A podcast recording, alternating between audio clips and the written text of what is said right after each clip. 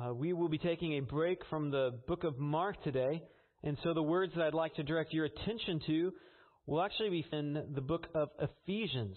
So if you turn in your Bibles to Ephesians chapter 4, uh, I'm going to read verses 17 to the end of the chapter, and then focus in particular today on verses 25 through 27. So today's text is Ephesians 4, 25 through 27, but I'm going to begin reading at verse 17. Now, this I say and testify in the Lord that you must no longer walk as the Gentiles do in the futility of their minds. They are darkened in their understanding, alienated from the life of God because of the ignorance that is in them, due to their hardness of heart. They have become callous and given themselves up to sensuality, greedy to practice every kind of impurity. But that's not the way you learned Christ assuming that you have heard about him and were taught in him, as the truth is in Jesus, to put off your old self, which belongs to your former manner of life, and is corrupt through deceitful desires, and to be renewed in the spirit of your minds, and to put on the new self, created after the likeness of God, in true righteousness and holiness. Therefore, having put away falsehood, let each one of you speak the truth with his neighbor for we are members one of another. Be angry and do not sin. Do not let the sun go down on your anger, and give no opportunity to the devil. Let the thief no longer steal, but rather let him labor, doing honest work with his own hands, so that he may have something to share with anyone in need. Let no corrupting talk come out of your mouths, but only such as is good for building up, as is fits the occasion, so that it may give grace to those who hear. And do not grieve the Holy Spirit of God, by whom you were sealed for the day of redemption. Let all bitterness and wrath and anger and clamor and slander be put away from you, along with all malice. Be kind to one another, tender-hearted, forgiving one another, as God in Christ forgave you. This is the word of the Lord. Given what uh, is going on in the in the world right now, I thought it would be helpful to turn our eyes to Ephesians chapter 4 and, to, and examine in particular two commands, and that's the command to speak the truth and to honor God in our anger. And that's really the outline of today's message. To not deceive others by lying and to not be deceived by anger. And, and, I, and I want to address this because there is a lot of lies and a lot of anger in the world right now. And it, it, it makes me wonder as you uh, were going about this week and uh, listen to the news or in, engaging with people at work, did you ever ask yourself or wonder how much you've been lied to or how often you were lied to? It's a scary thought. When you think of all that's said in the news by whatever station, in the newspapers, uh, what's if you're a if you're a merchant, how often your customers are lying to you, or if you're a customer, how often merchants are lying to you, how often your family members are deceiving you. Have you ever thought about how often you're being deceived in advertisement so that you would buy a product? And it really it, it, it prompts this question: Who can you trust? Especially when there is so much disagreement about so many things. Who is it that you do trust? And as Christians, the, the amount of deception in the world shouldn't deceive us because we know, according to John 8:44, that the whole world is in the power of the evil one, who is Satan, and Satan in that verse is called by Jesus the father of all lies. And the church has always had to face lies. That, is, that has been the battle of the church from the beginning. Uh, the, the apostles, right after they planted churches in Ephesus or in Thessalonica or in uh, other parts of Greece or in Asia, always had to combat lies, whether that's just in the culture or actually springing up from the church themselves. And throughout church history, many lies have faced the church. And the church today faces many lies lies regarding sexuality, gender roles, uh, the nature of the atonement. many others we can mention. And I think all those lies need to be addressed.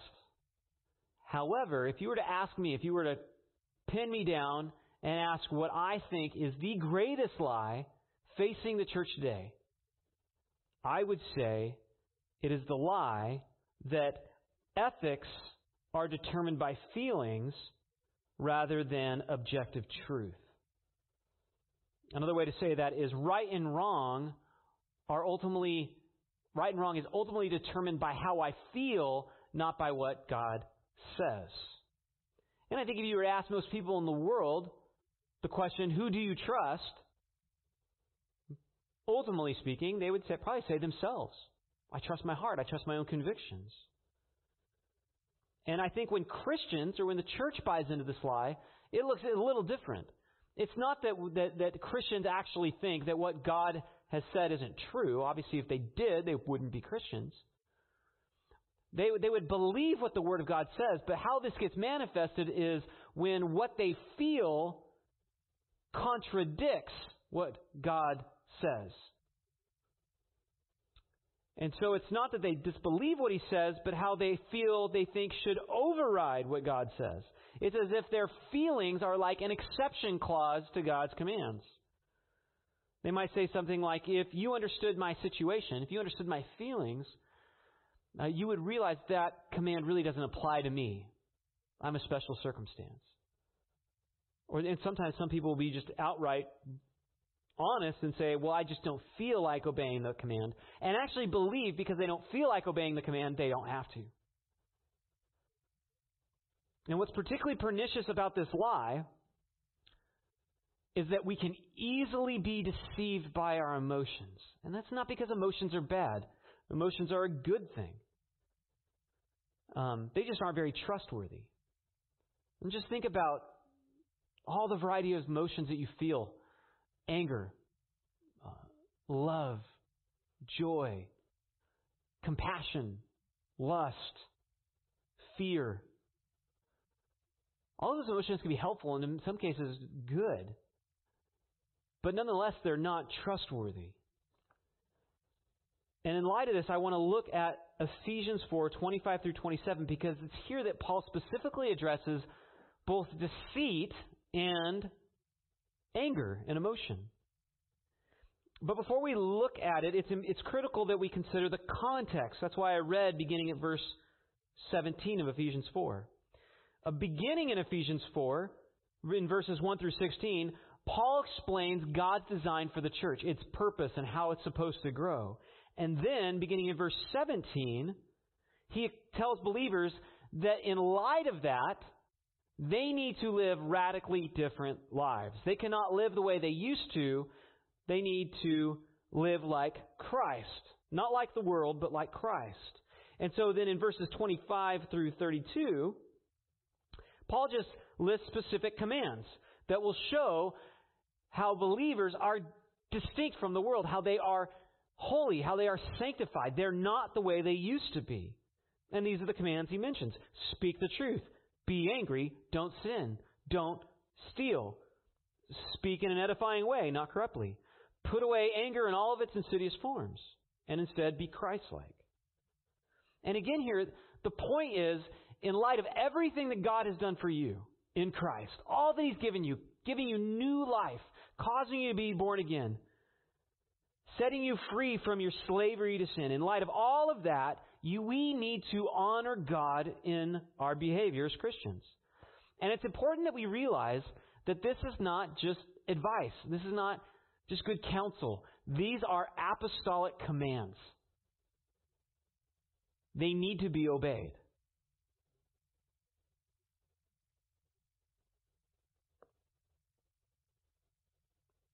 And yet, Christians, they'll stumble in regard to these things.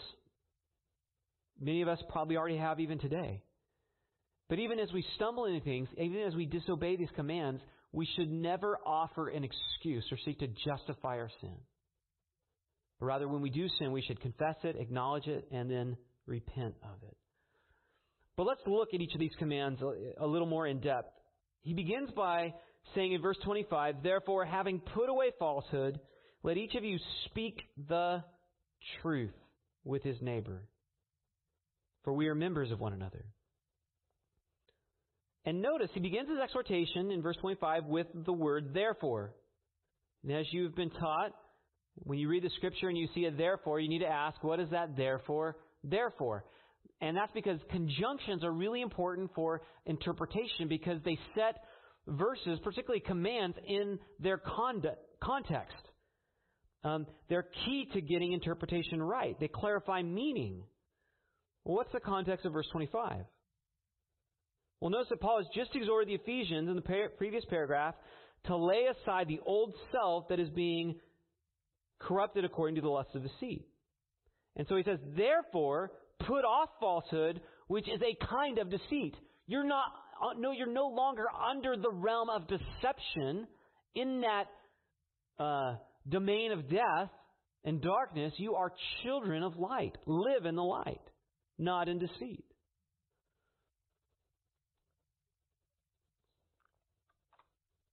Instead, we need to be characterized by truth. And so he says, "Let each of you speak the truth with his neighbor." This is actually a quote from Zechariah 8:16. And this is a very difficult command for us Christians to obey um, because we live in a culture that is driven by deception. As mentioned earlier, it's in advertising. Uh, deception happens in business deals. It happens in sales, talk radio. How often you listen to talk radio, the, the guys leading the discussion aren't interested in the truth, they're just interested in winning arguments. And it just muddies the truth. And the clarity is not brought. All it does is instigate emotions for the most part. We expect politicians to be duplicitous. In families, unfaithfulness and divorce is just expected. It's rampant. In sports, we see flopping like in, on the soccer field or almost in every sport, doping using steroids of some sort is is now commonplace. It no longer shocks us. In fact, it's just par for the course. We're not shocked. We live in a culture that is dominated by deceit. And because deception is so much a part of our culture, it's very easy, even for Christians, to justify being deceptive by telling half truths or avoiding speaking the truth altogether. And any common excuses we tell ourselves to justify lying are things like this. Well, I can't explain to this person the whole situation, so I'm just going to lie. Just because it's easier. It's not, I don't have the time, nor would they understand. Or they might, you might tell yourself, well, the truth would hurt this person more than a lie, and, and Christians, really what they should be most concerned about is not hurting other people. And so I'm just going to lie to them instead. Or if you work for an employer that expects you to lie, you might justify it by saying, well, it's my job to lie. Maybe you say, I will, I will tell people what they want to hear instead of the truth, as if telling people what they want to hear matters more than the truth. And often, as mentioned before as well, we think because I feel this is what is true, then I can assume it is what is true. And I think it's really important that we remember that Paul is talking to Christians here. He's not talking to unbelievers. Paul is very much aware of the temptation to deceive, to commit all of these sins that he warns us in in these verses. Nevertheless, as easy it is and as common a temptation it is, it is never acceptable to lie. And it is especially unacceptable to justify lying, to justify deception. Deception will destroy, it is sin. As Sir Walter Scott famously said in his play Marmion, Oh, what a tangled web we weave when first we practice to deceive. And if you've ever gotten caught in a lie, you know how easy and how true that is. How easy it is to get uh, tangled even beyond extrication. I think it does prompt this question, though. Does this mean that we need to tell everybody everything that we're thinking? Well, I think um, this needs wisdom. I mean, if a, a a stranger or somebody that's untrustworthy were to ask you how you're doing, I think you'd want to certainly exercise discretion. Even when you're giving an evaluation for somebody at work, that doesn't mean you have to tell that person everything that they've always done wrong. You need to think through um, what uh, this person able to um, bear? What is it that this person needs to hear? What is in the best interest of this person? Maybe you have to ask, well, it, um, is it appropriate for this person to have this information? Are they mature enough to, to accept this information?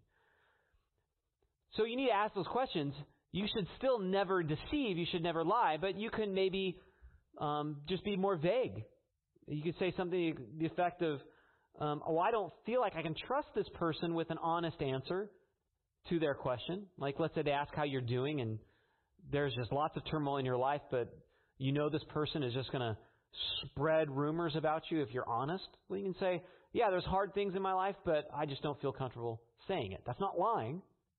But you don't have to necessarily give them all the details. Or you just give a limited response according to what they need to hear.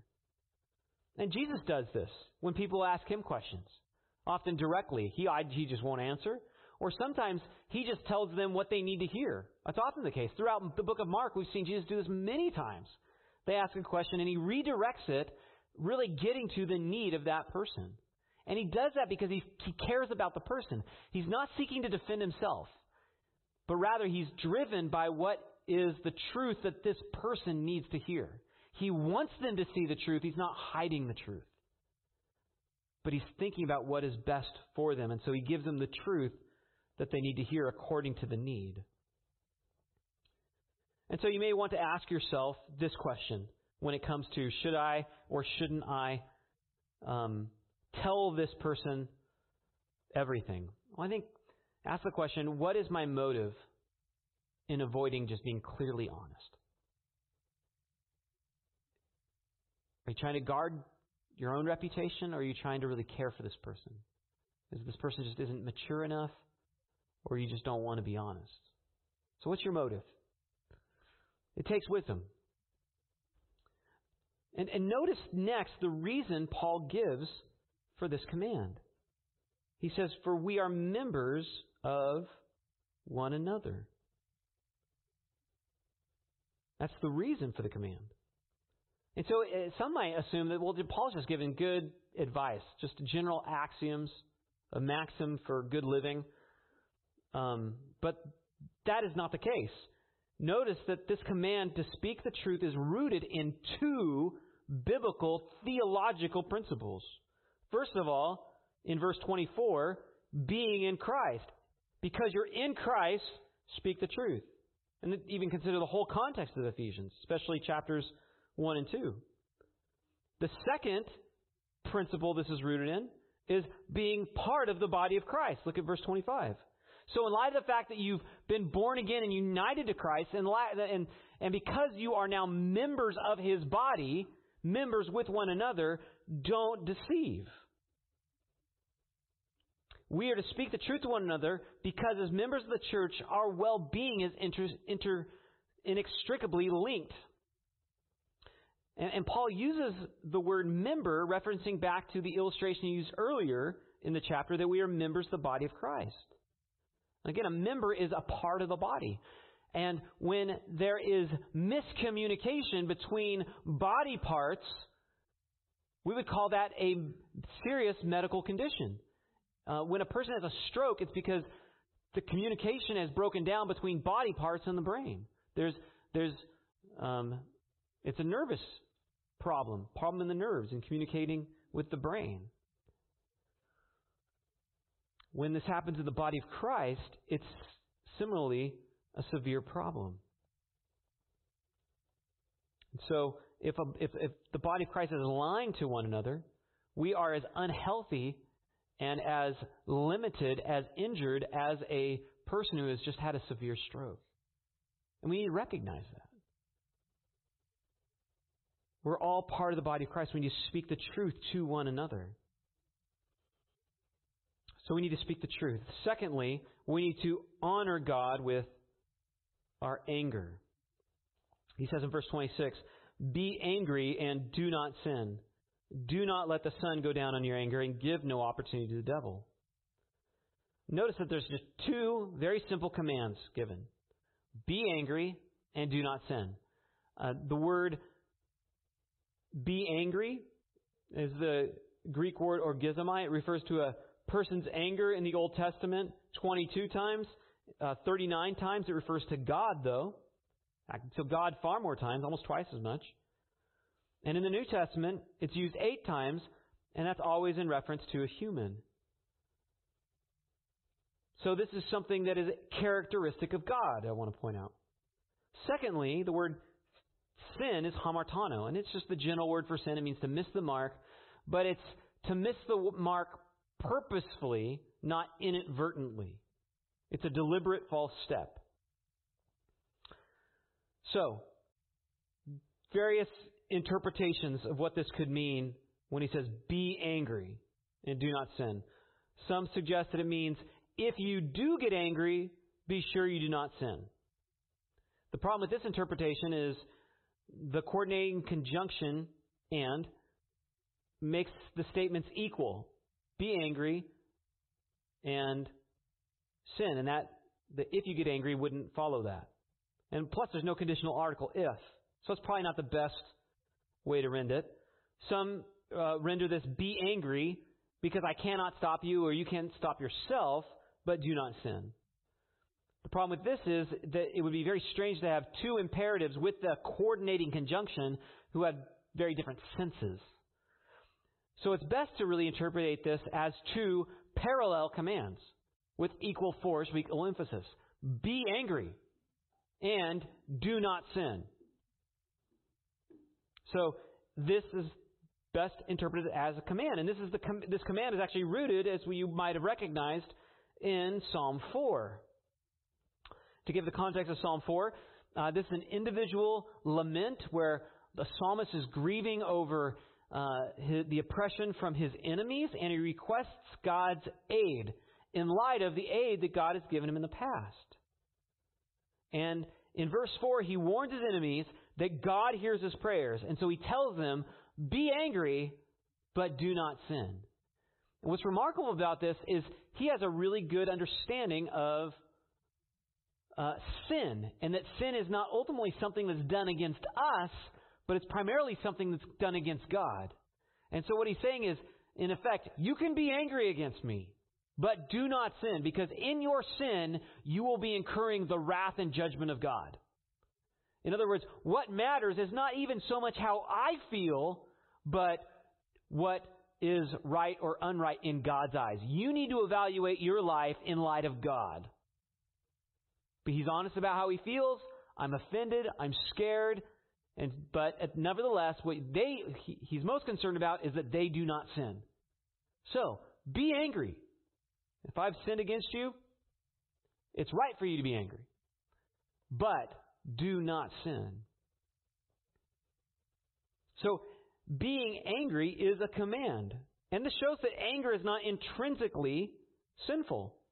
Anger is, is an emotion, like other emotions fear and love and joy. And anger over evil is good. However, anger because things don't go your way is bad. But anger can be very good. And we know this because God gets angry. The difference is that when God gets angry, it's always on account of sin. However, when we get angry, it's very easy to be controlled by our anger and therefore to be led into sin. I mean, how odd that often we can be angry over sin initially. Somebody does, somebody commits sin and we're offended by that, and we're angry, and yet in our anger, we are actually led into sin which is just hypocrisy. And so it's important that, that we ask the question how do I know if my anger is righteous? Well, I think you need to ask the question are you angry over sin and its consequences, or just angry at the hurt? Is it sin that you're angry at, or the offense? And I think, ask, are you willing to pursue biblical channels of reconciliation or are you sulking? Do you really want to see restoration happen or are you looking for an excuse to feel sorry for yourself? To lick your wounds? Even ask yourself, what's your goal for that person, for yourself? Is it furthering God's kingdom in some way or is it directing attention towards you, getting what you want in some way or form. Again, righteous anger is good. It's good to be angry over sin. But unrighteous, selfish anger is destructive. So whether your anger is righteous or unrighteous, either way, it is sin. We don't have justification to sin. And many Christians assume that because they've been sinned against, that actually gives them the right to be angry. But that's patently false. And again, one of the common defenses for justifying sin is, well, if you understood how greatly I've been wronged, how uh, deeply I have been wounded, you would not expect me to have to obey this command. So this command doesn't apply to me because I have been so severely wounded. In other words, my situation justifies my severe, sinful behavior. And I think true, if I understood how deeply you have been wounded and hurt, yeah, it would it would make it more rational, more understandable why how why it is so easy for you to sin. It makes it more understandable, but it certainly doesn't justify it. Those are two different things. And I think it's helpful to understand a person's context and wounding so even you can help them uh, just get, really counsel them better and, and, and understand them better um, and, and even show appropriate compassion. At the same time, never under any circumstances is sin ever justified.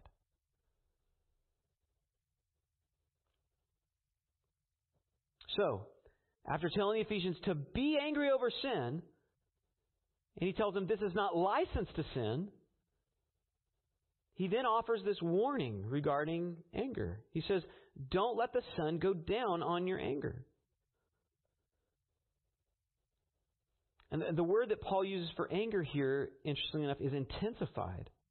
And it probably refers to a festering bitterness.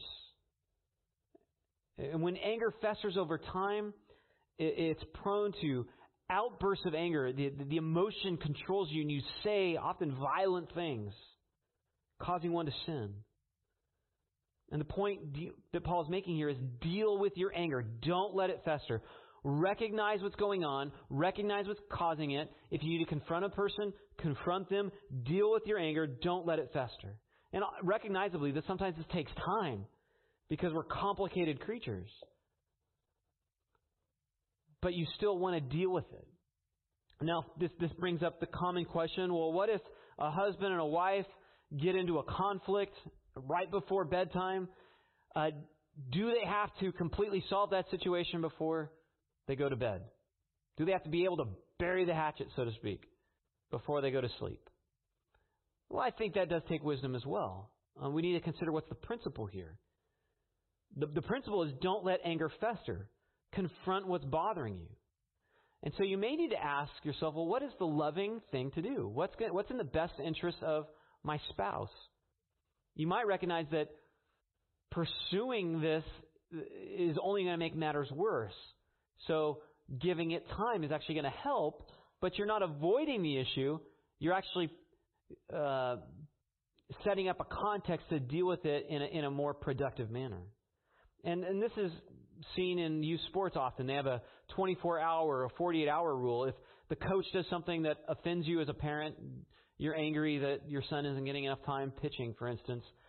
Instead of fuming um, right after the game and giving the coach an earful, you you take 48 hours and then you can uh, pass along your grievance in an email explaining uh, what happened. And really, usually, what 48 hours will do is it gives a person time to really think and not be driven by emotion.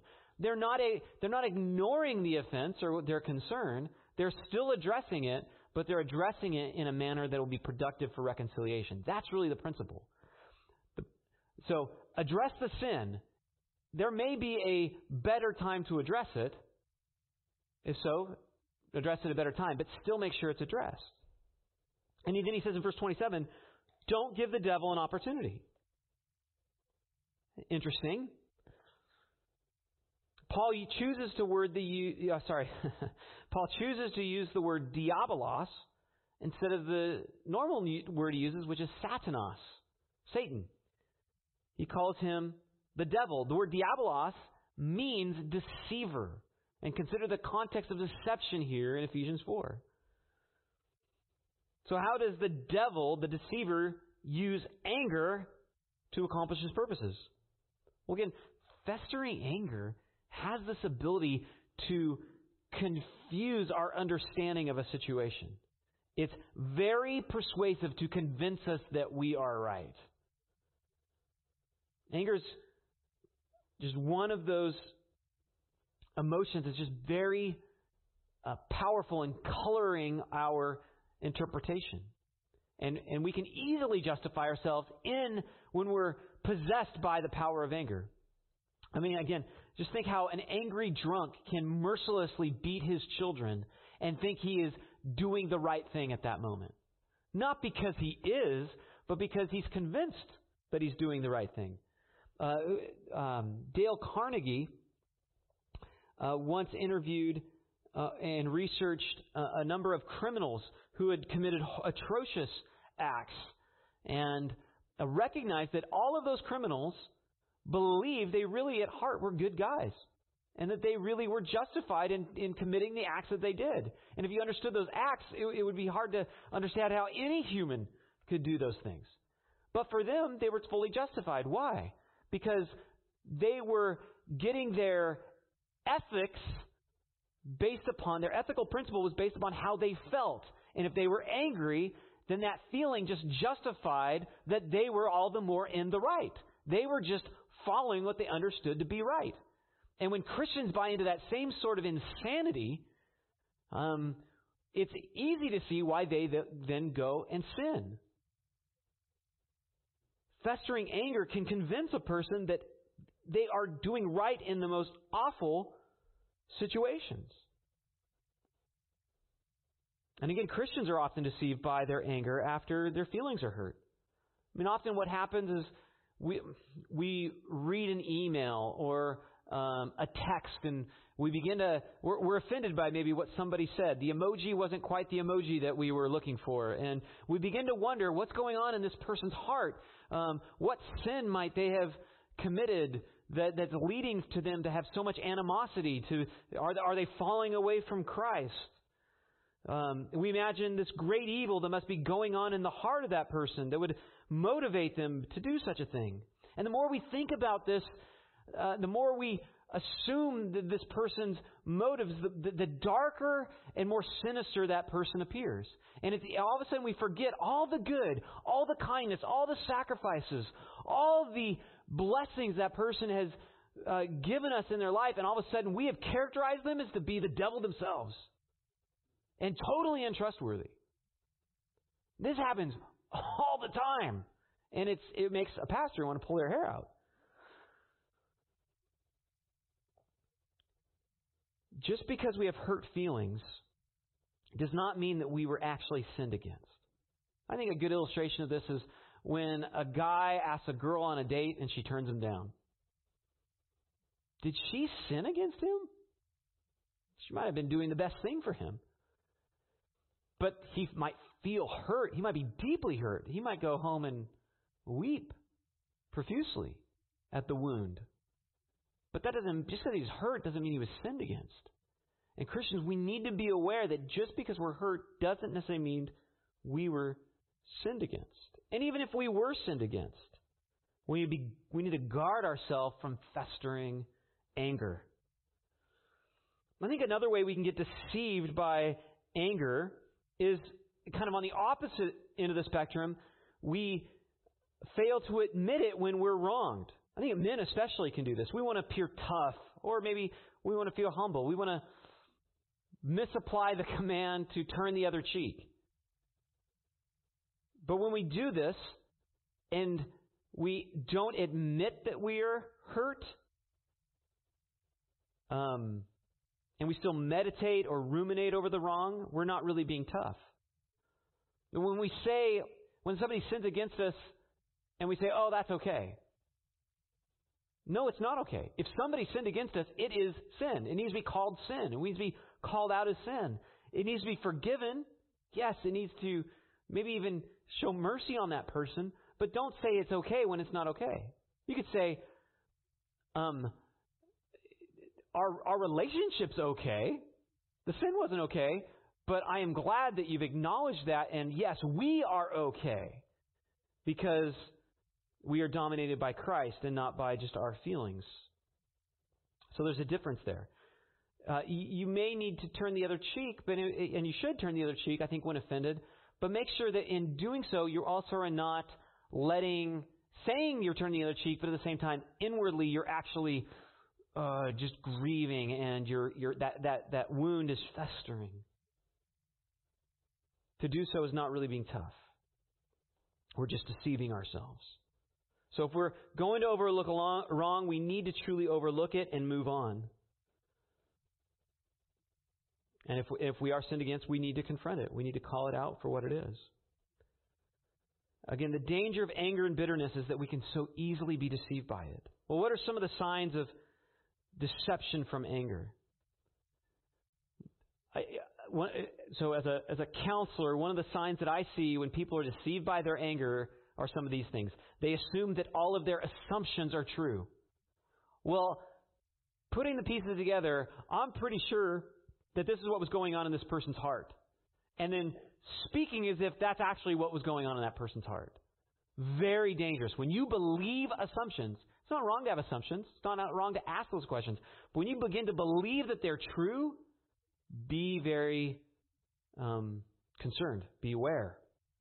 Or when we create fantastic dialogues or stories in our mind about what might have been going on, or you can imagine conversations between friends, and very dangerous. Um, if you are anticipating the hurt or humiliation of the person who sinned against you, you're being deceived by anger.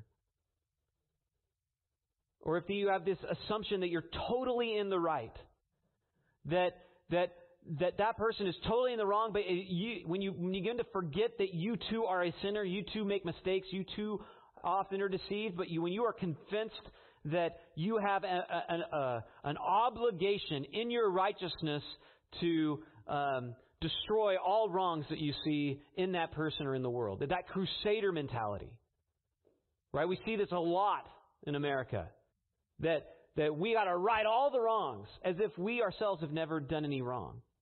It's, it's immensely hypocritical and proud. Christians should never fall into that. Or when you obsess over your hurt, you just can't stop thinking about it. You can't stop talking about it. You're just, you just, you're like a dog that goes into the corner and just licks its wounds every time it goes home from work. Especially be concerned if you have personal goals outlined for vengeance. You're planning on just berating this person at the next meeting, taking them down from their high horse. Be very careful. Don't be deceived by anger. And so, when it comes to being angry in the context of a relationship, we need to examine whether we're really more focused on ourselves or we're focused on um, God or the interest of that person. Another way to put it is are we being grace oriented or are we malice oriented in our hearts and minds? And, and kids need to think about this as well. Just because you're younger doesn't mean you can't also be easily deceived by sins and, and, and justify the reason you hit your sister. There is no justification for sin. So it's not just for adults, it's for kids as well.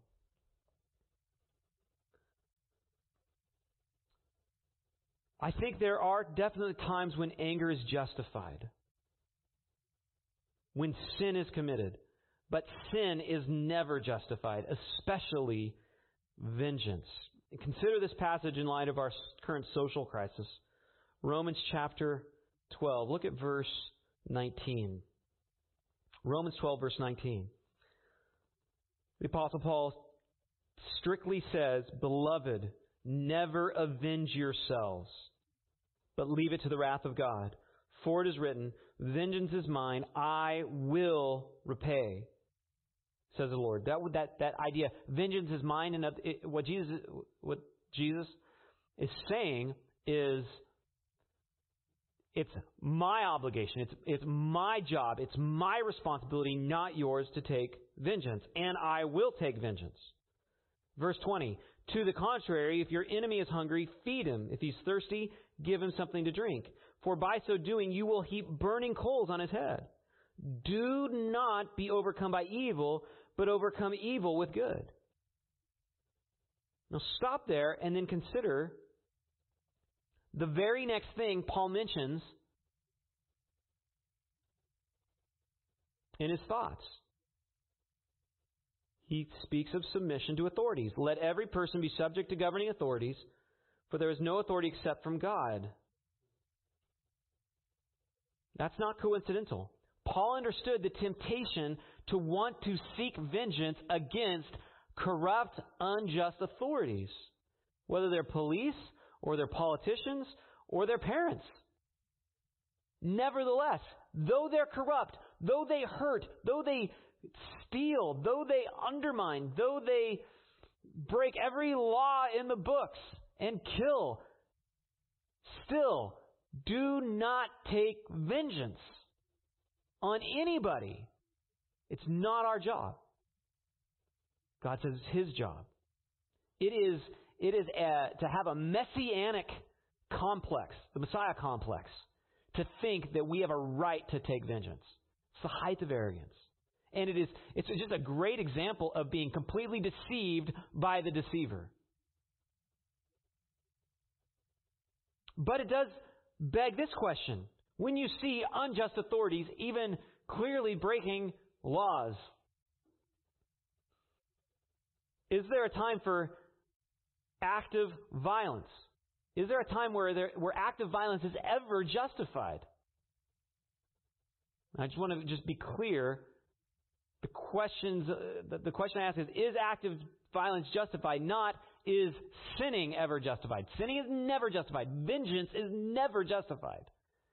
But I do think active violence might be justified, and this is how. Consider an invasion of a house, or a terrorist enters the church with a gun. Is there ever a time when retaliation on a soccer field might be justified or getting cut off and hazardous drivers? These are all questions people wrestle with. Is there ever a time? I do think there is a time, and this is this is how I want to I think illustrate it. Um, imagine that your kids got into a, just a violent fight, or if you don't have kids, two really close friends, maybe your parents even, and you were seriously concerned for the life of that child or that friend or parent. What would you do? What if it was so severe you recognize unless you use violent force, somebody's going to die? Well, I think in such cases, that's totally justified. It is totally justified to use violence to stop further violence. That's not sinning. That's actually preventing sin. It's an act of mercy, actually. So sometimes you have to resort to some sort of violence to prevent violence taking place. But after having separated those two people who were violently angry with one another, that doesn't give you justification to then take a baseball bat or a chainsaw or whatever sort of evil instrument and continue to um, massacre that person, dismember them or whatever. You have enough justification to use violence to stop violence, but once that violence is stopped, there is no justification to further it. And I think the same principle applies to soldiers on a battlefield, police officers, and also to parents. And I think the same is true of violent words. Sometimes you need to use violent words to stop somebody else using violent words. But don't go beyond that. It's, it's helpful to recognize that anger is a, an emotion that's actually been given by God. It's not a product of the fall. It, it's a gift that has been given to us to deal with problems. Lou Priolo, in his book Heart of Anger, notes that anger is a gift to solve problems. And, and so we need to use anger and all the adrenaline, the energy, the focus that it gives us to solve the problem. Not to attack the other individual, but to get to the heart of what's going on. Sometimes we can just be so self centered and so passive that we don't get involved in problems that we should get involved in. It's sometimes right to get angry to give us the energy to solve the problem that is at hand. And so we need to use it that way. But we need to be very careful not to be deceived by it. We are to be angry, but we are not to sin. Because anger, especially, is prone to the devil's manipulations.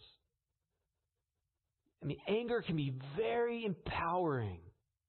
You can feel strong as ten men sometimes when consumed with rage. And likewise, looking at the previous command, hiding in the darkness of deception can make one feel really strong and secure and safe. In reality, though, you're more weak. Both have the tendency to deceive. And I think to illustrate this, um, I, I, think of the, the book or the movie The Hobbit. Most of you have probably read it or watched it.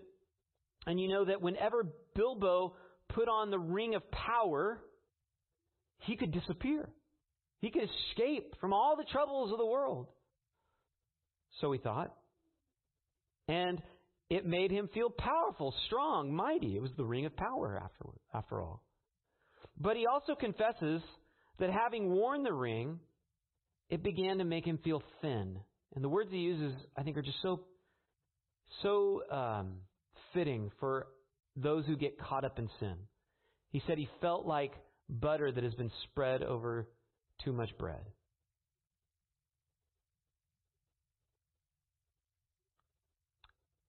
That's what sin does. It just thins us out. That's why we can't be deceived into giving into temptation. Just like Bilbo shouldn't have been deceived to putting on the ring. But what makes the hobbits so noble in, in the books is their ability to withstand that temptation. Unlike all the other creatures of Middle Earth, the hobbits have the ability to withstand the temptation. And that's really a picture of Christians. Christians, because they've been born again, don't need to be deceived. We can we can not we can prevent ourselves from yielding to the temptation to anger or to deceive other people because we no longer live for ourselves but for Christ and we are indwelt by the Holy Spirit. We have the power to obey this command unlike unbelievers. But I also think that's why it's important to address unbelievers too. If you recognize that you are easily consumed by anger, and you, you would even describe yourself as a slave to it, or you are just a profuse liar, or there are certain sins in your life that, that, you, that nobody knows about, and you have kept secret and hidden for so long, that's probably an indicator that you're not a believer. And it's important you recognize that. Believers don't live in darkness. They don't live in unrepentant sin. And it's important that you recognize that. Because until you recognize that, you will never have freedom from your slavery. Until you recognize you really are enslaved to that sin, you will never be set free. And so if you recognize that's you, seek Christ today. Acknowledge it. Cry out to Him. He alone can save you. And even if you think you've been a believer for years, cry out to Him. Make certain. Set yourself free by crying out to Christ to set you free from your slavery to sin. Only He can set you free. And let me pray for you now. Father, I do ask that you would help believers to resist every temptation, particularly to deceit and to anger.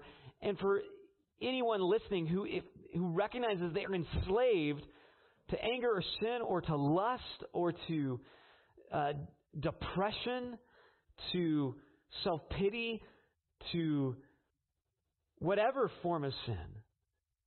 God, that they would cry out to you in desperation. Give them grace. Open their eyes so they would cry out to you and give them all the grace necessary. Give them your Holy Spirit so that they would be born again and experience for the first time freedom. Permanent freedom from this sin that so easily entangles. We ask all these things in Christ's name. Amen.